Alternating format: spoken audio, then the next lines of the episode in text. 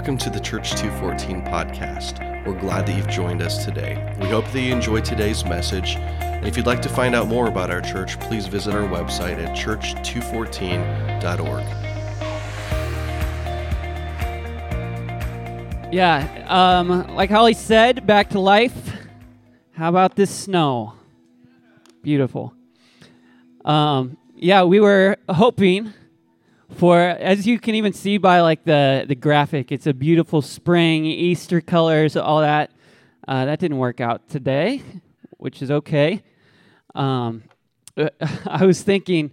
Uh, this series, I think, was even kind of my idea. I was like, how perfect would it be in the spring to do a back to life series? You have the birds chirping and the grass growing and the flowers coming back and uh, like bears coming out of hibernation and everything that happens with spring. I don't. Is that? I guess in Canada probably that happens. Is that right, Chris? Bears out of hibernation. Um, so the timing didn't work out. Now the bears are going back into hibernation apparently. Um, but that was the plan. That didn't work out today. That's okay. Let me pray before we jump in anything. Uh, Jesus, we need you today.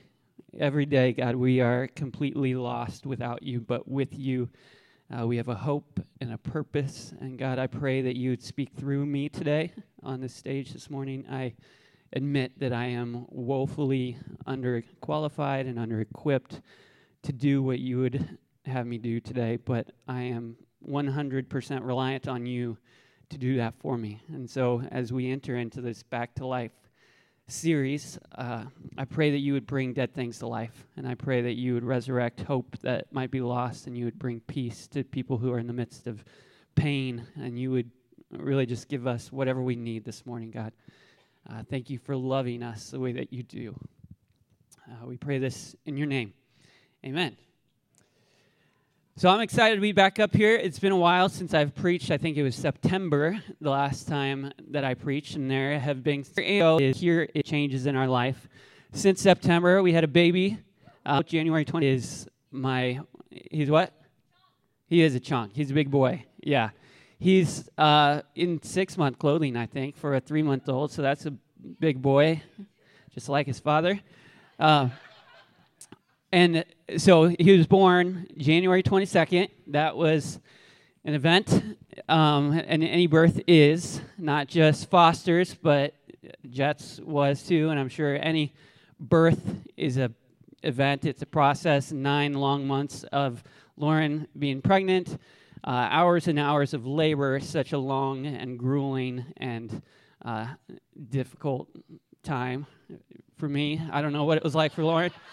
But I'm sure I hear it was very similar for Lauren, just long process.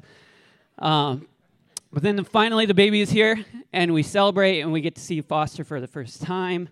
Um, and this is the baby that we've waited so long for. And they take him and they hand him to Lauren, and we get to spend time with him for the first time. Uh, it's just this sweet, emotional time where the mother is spending time with the child. And then they take the child away and they do whatever they're doing to Lauren, and I'm a single parent again. And I, it's just me and a 15 minute old baby that I don't have what it takes to give him the one thing that he wants in life. Um, but uh, Lauren was of no help during that portion of the birth. But outside of that time, she did amazing, and she is unbelievable and I love her dearly.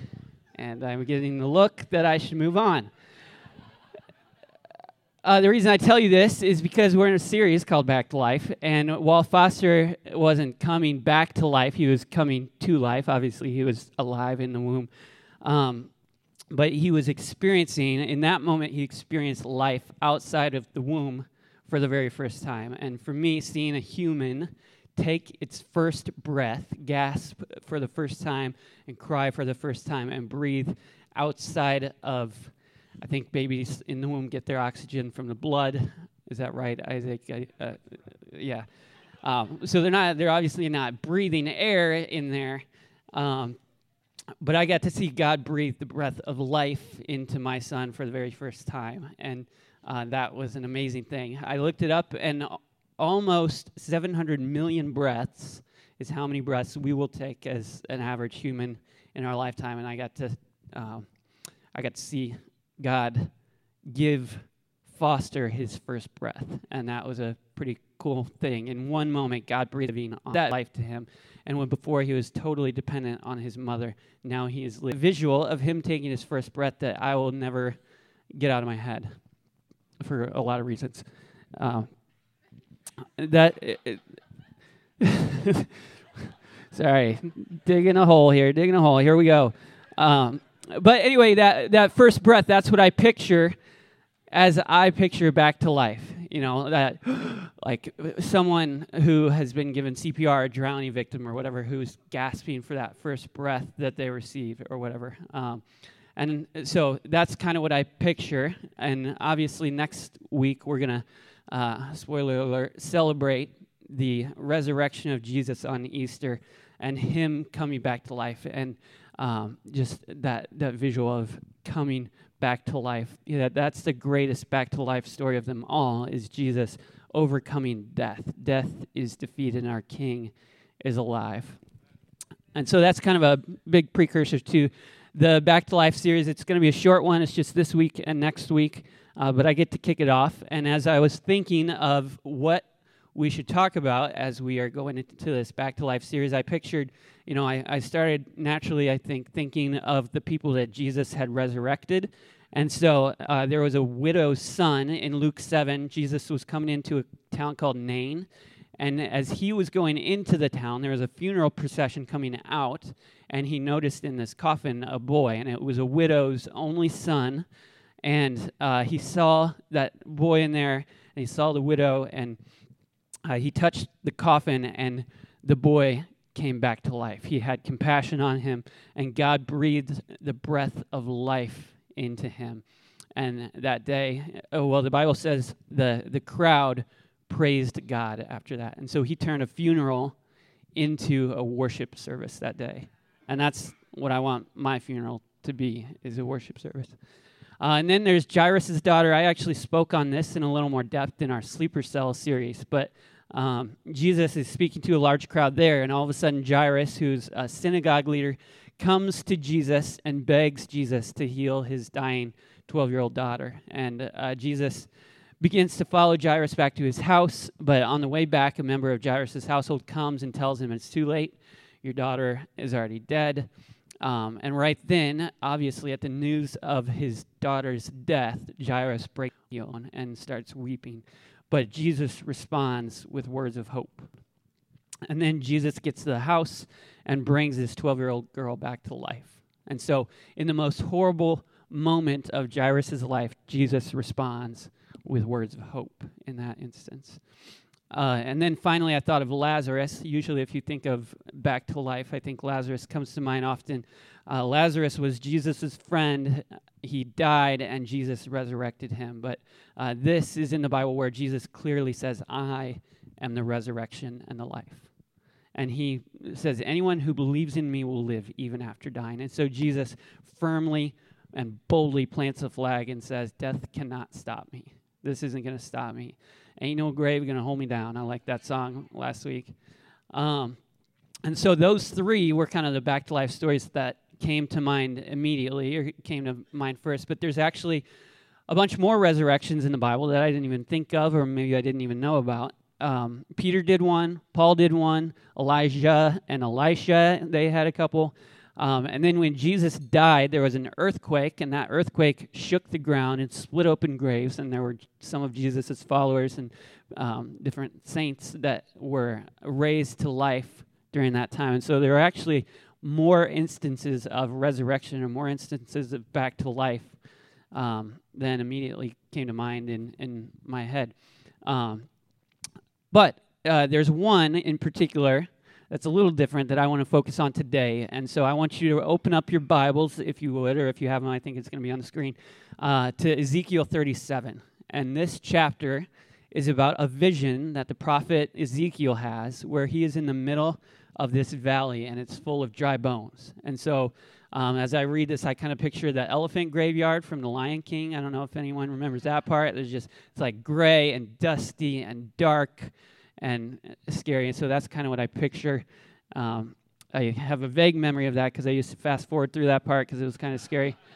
Uh, but that's that's what I picture. So let me read Ezekiel 37. It says, "The hand of the Lord was on me, and he brought me out of the, out by the spirit of the Lord and set me in the middle of a valley. It was full of bones. He led me back and forth among them, and I saw a great many bo- bones on the floor of the valley, bones that were very dry. He asked me, "Son of man, can these bones live?" I said, "Sovereign Lord, you alone know." Then he said to me, Prophesy to these bones and say to them, Dry bones, hear the word of the Lord. This is what the sovereign Lord says to these bones I will make breath enter you, and you will come to life. I will attach tendons to you and make flesh come upon you and cover you with skin. I will put breath in you, and you will come to life. Then you will know that I am the Lord. So I prophesied as, as, I was commanded, and as I was prophesying, there was a noise, a rattling sound, and the bones came together, bone to bone. I looked, and the tendons and tendons and flesh appeared on them, and skin covered them, but there was no breath in them. Then he said to me, Prophesy to the breath. Prophesy, Son of Man, and say to it, This is what the sovereign Lord says. Come, breath from the four winds, and breathe into these slain, that they may live. So I prophesied as he commanded me, and breath entered them. They came to life and stood up on their feet, a vast army. An entire valley of dry bones, completely dead, completely hopeless, no chance of resurrection. And just like that, God breathes the breath of life into them and they come back to life. A vast army. And here's the thing that I want you to take away from today, take away from that. Each one of us have a lot more in common with those dry bones than we might realize. Uh, what Ezekiel saw in that valley is also true of our hearts. It's what's true of our souls dark and hopeless and filled with pain and heartache, just dry, dusty bones. And without God breathing life into us, we don't have a purpose and we don't have a hope. But just like these bones, we aren't really good for much. But what God did in that valley, He can also do in your heart. He breathes life back into those bones, and He can breathe life right back into you and your situation. And so I don't know what kind of season you're in right now. I have no idea what kind of valley you are in right now. I know, and I think there are people in this room whose marriages are falling apart. There are people in here who can't control their kids. I'm one of them. Um, some of you may have lost loved ones or are overwhelmed with grief and maybe it's a tough job situation or financial struggles or not being able to get pregnant or a miscarriage or maybe you can't even find a husband or a wife and that's what is leaving a hole in your heart that's your valley i don't know what it is but whatever it is the reality of that pain the reality of your pain and your darkness and your struggle that you're experiencing is there and it's real and it, you really are hurting and you really are experiencing heartache and you really are experiencing pain, like life altering, crippling pain that you're dealing with daily. And I think these bones may be how you're feeling dry and hopeless and hurting. And uh, maybe for some of you, you've completely turned your back on God. That's what the Israelites did in this. Verse 11, as we move on, says this uh, Then he said to me, Son of man, these bones are the people of Israel. Hope bones represent the people of Israel at the time. They say our, the people of Israel at the time are, are cut off. They feel cut off from God. They feel hopeless and they have completely given up. But then as we move on, look how God responds. You, my people, will know that I am Lord when I open your graves and bring you up from them. I will put my spirit in you and you will live you will live. If you're feeling dead right now, you will live. If you're feeling dry right now, you will live. If you're feeling like you can't make it through another day, you will live. But you will only live when God's Spirit is in you. It's only when God takes the breath of life and breathes it into you or your situation or your trouble or your mess or your valley. That is when the life will come. If you're trying to walk through life right now without the Spirit of God, you're not truly living. If you're trying to do things on your own or if you're trying to make it through the messiness of your life under your own power, then you will remain a pile of dry bones. Uh, it's only when you allow the Spirit of God to enter you and you embrace what Jesus has done for you on the cross. It's when you put Him at the center of your life. It's when you put Him at the center of whatever mess you're in the midst of. That's when Jesus can bring things back to life what God did in that valley wasn't just for those bones, it is for us. It's for us in this room. Let God breathe that life into you. What God did in the valley is for your marriage. What God did in the valley is for your family. It's for the grief you're feeling. It's for the shame you're feeling. It's for the guilt or the depression or the addiction you're feeling. God is waiting to breathe life into you and into whatever it is you're going through. And His desire is to bring it back to life. We have a uh, fiddle fig in our house. It's like a, it's a type of plant. There's a picture of it on the screen. Um, and so one day, a few months ago, I came home from work, and Lauren uh, was like, "I got something," and I was like, "Okay, great." Usually, when she says I got something, it's um, like she got a new throw pillow or something for Jet, like an outfit for Jet or something. And so I was like, okay, you got something great. Is it a new blouse? And she was like, first she would make fun of me for calling it a blouse. Uh, then she was like, no, it's a fiddle fig. And obviously I'm like, okay, what's a fiddle fig? And it's a plant. And apparently, fiddle figs are pretty special plants, and they, they need sunlight and they need water like all plants. But apparently, they also dust them. They're very uh, needy plants. And so uh, we didn't do that. I don't think we ever named our fiddle fig, but uh, which maybe explains this next part. It started dying. Um, we started seeing that leaves were turning brownish. Uh, yeah. The leaves were turning brown and they started falling off and they they slowly like one day uh, one leaf fell off, and then the next day, the next leaf fell off. And then slowly over time, we were like, well, that is clearly a diseased branch, so we cut that off. And then um, it kind of did this V thing in the middle, so we cut the whole half off. And then one day, I was just like, I'm getting the loppers, and I cut that sucker down to a stick, and that's what it is now. It's a stick. Um, it's not even. It's more of like modern art, really. It's just something. It represents something. I don't know what. But if you look closely at this picture, and if we zoom in, here's what is cool. One day we saw new growth, like a little tiny leaf started sprouting. And so, in order to bring this tree back to life, we had to cut it all the way down. We cut off every unhealthy limb, every sick leaf, every broken branch. We cut it all the way down to nothing. And you might not like it and you might not wish it was happening to you, but maybe this is what God is doing in your life right now. God is bringing you through a season of pruning, and He um, might be bringing you through a valley of dry bones so that He can bring you back to life, back to real life a life that is fully 100% dependent on Jesus. Because only He can give you life that lasts forever. Only He can give you hope that lasts forever. Only He can give you joy in the midst of pain or purpose and peace in spite of your circumstances.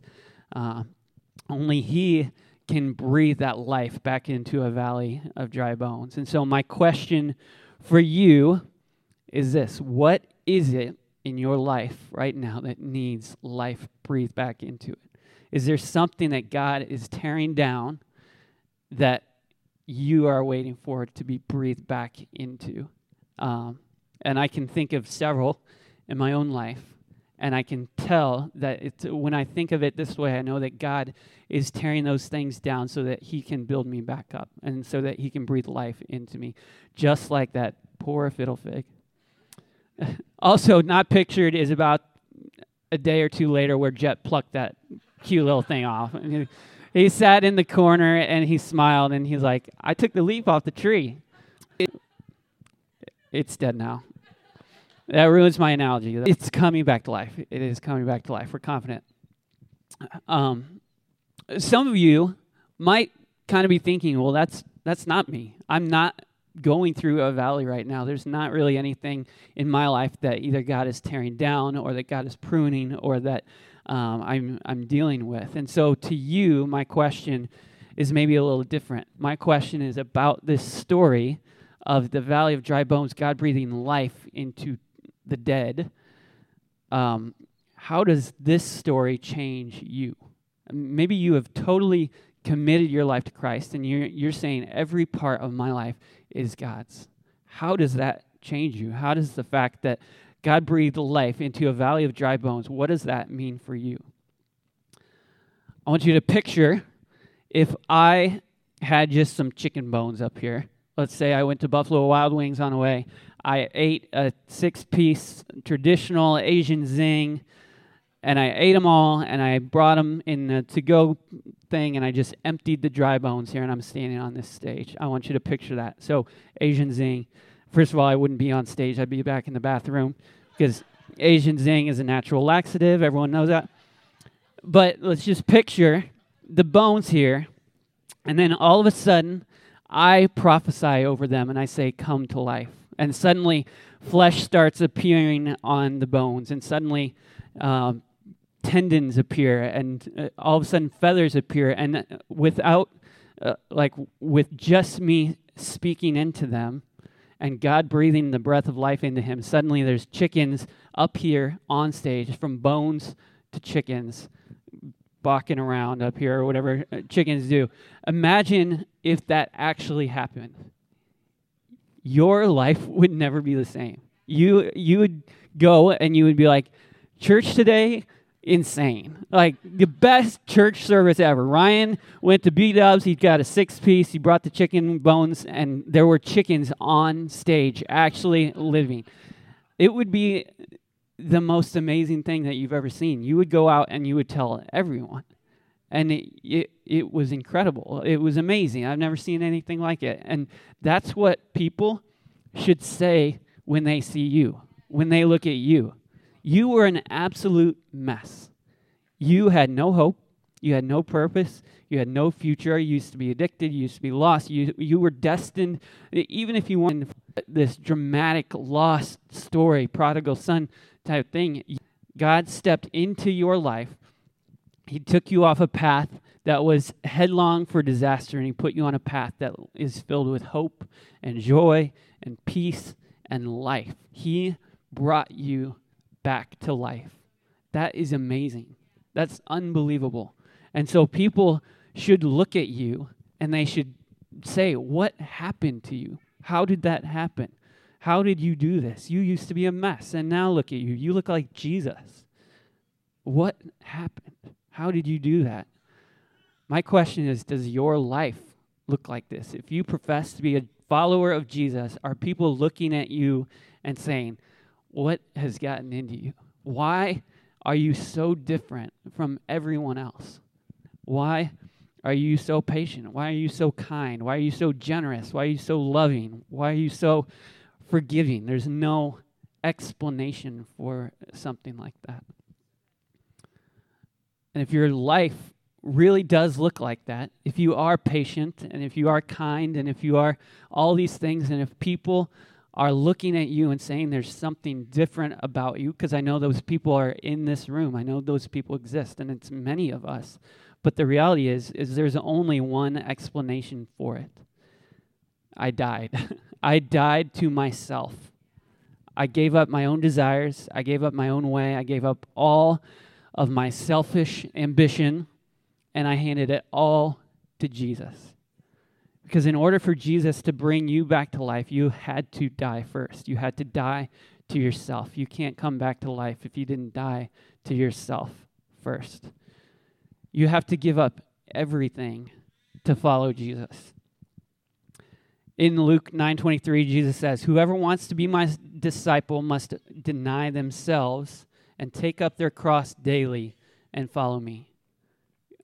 Jesus is saying, "You want to follow me? Take up your cross and let's go." This isn't going to be easy. You have to count the cost.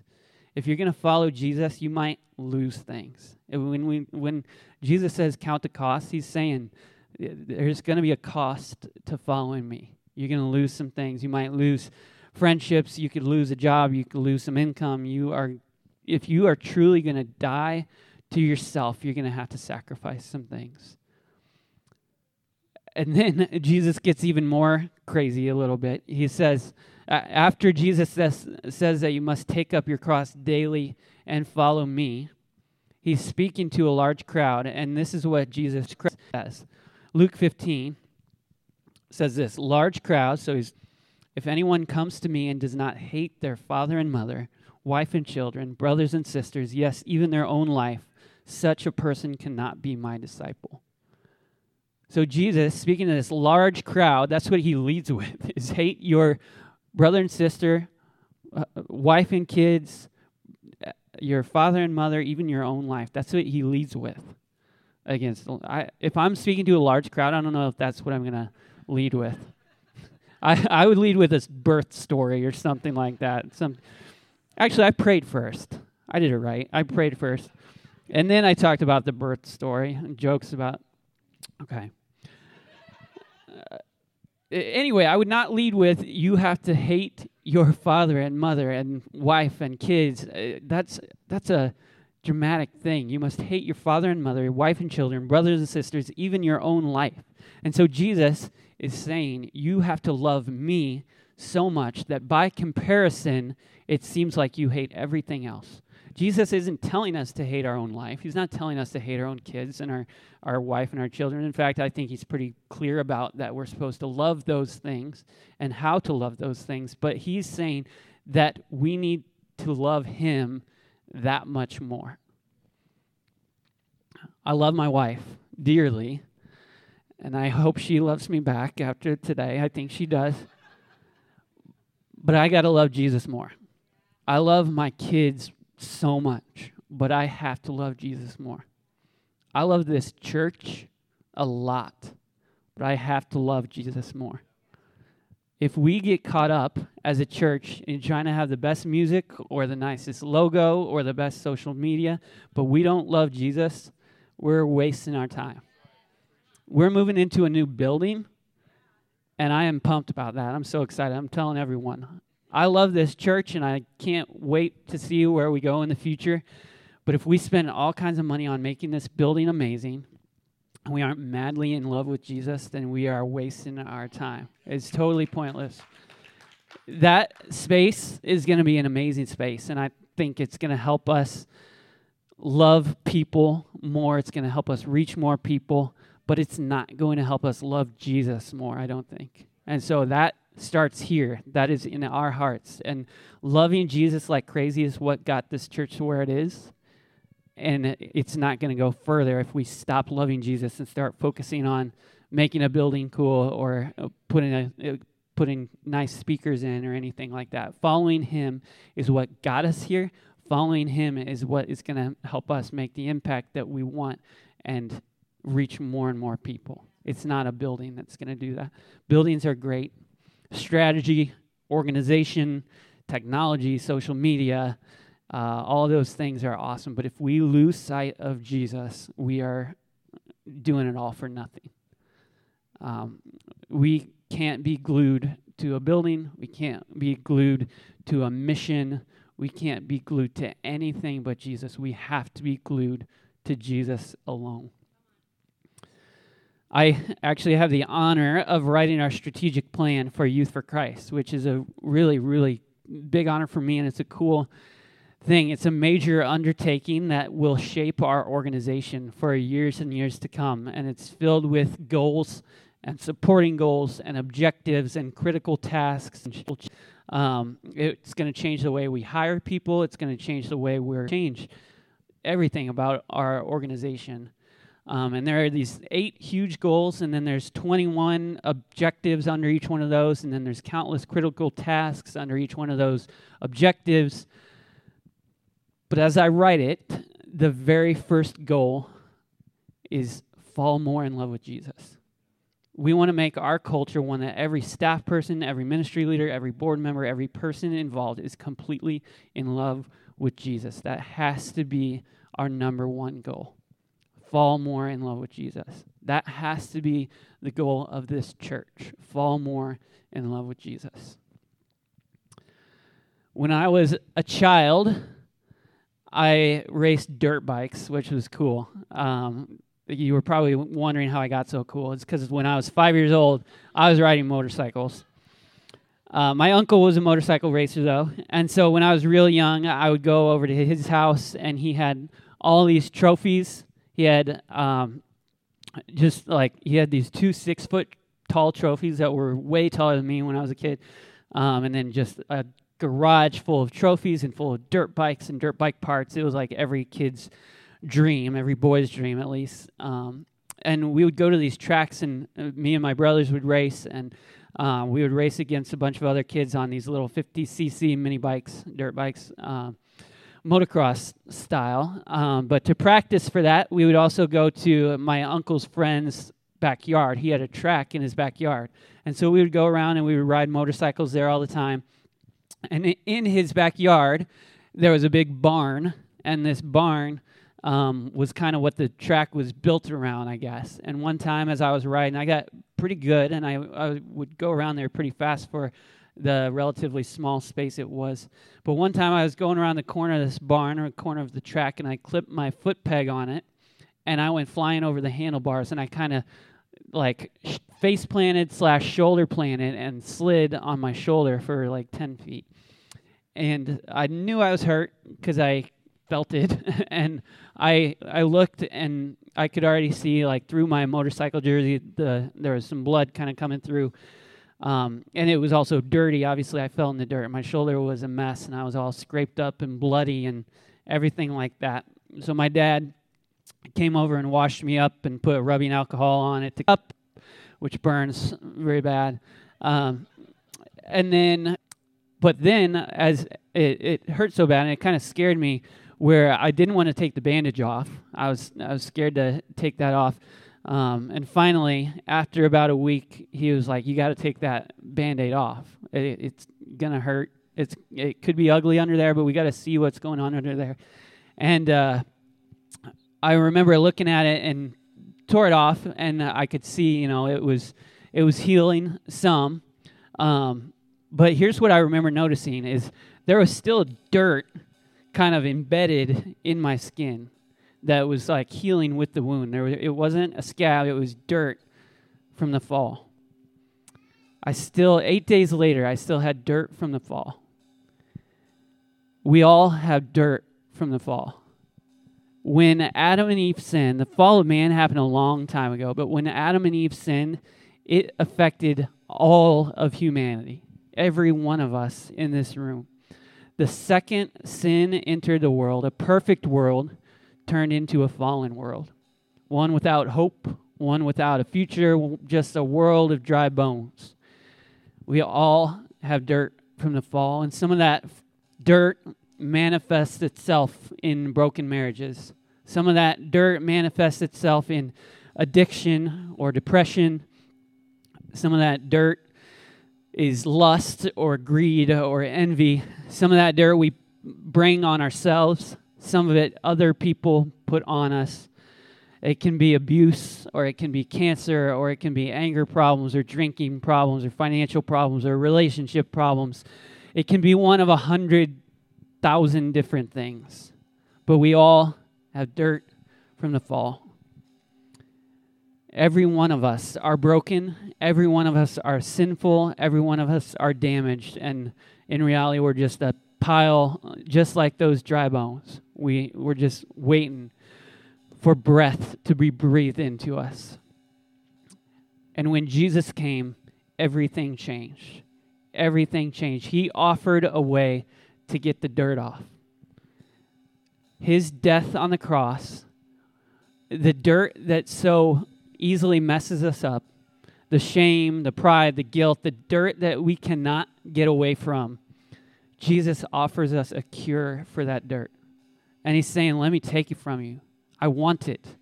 I, I, it's not something he's shying away from. He says, It's not yours to deal with anymore. I nailed it to the cross. It's done.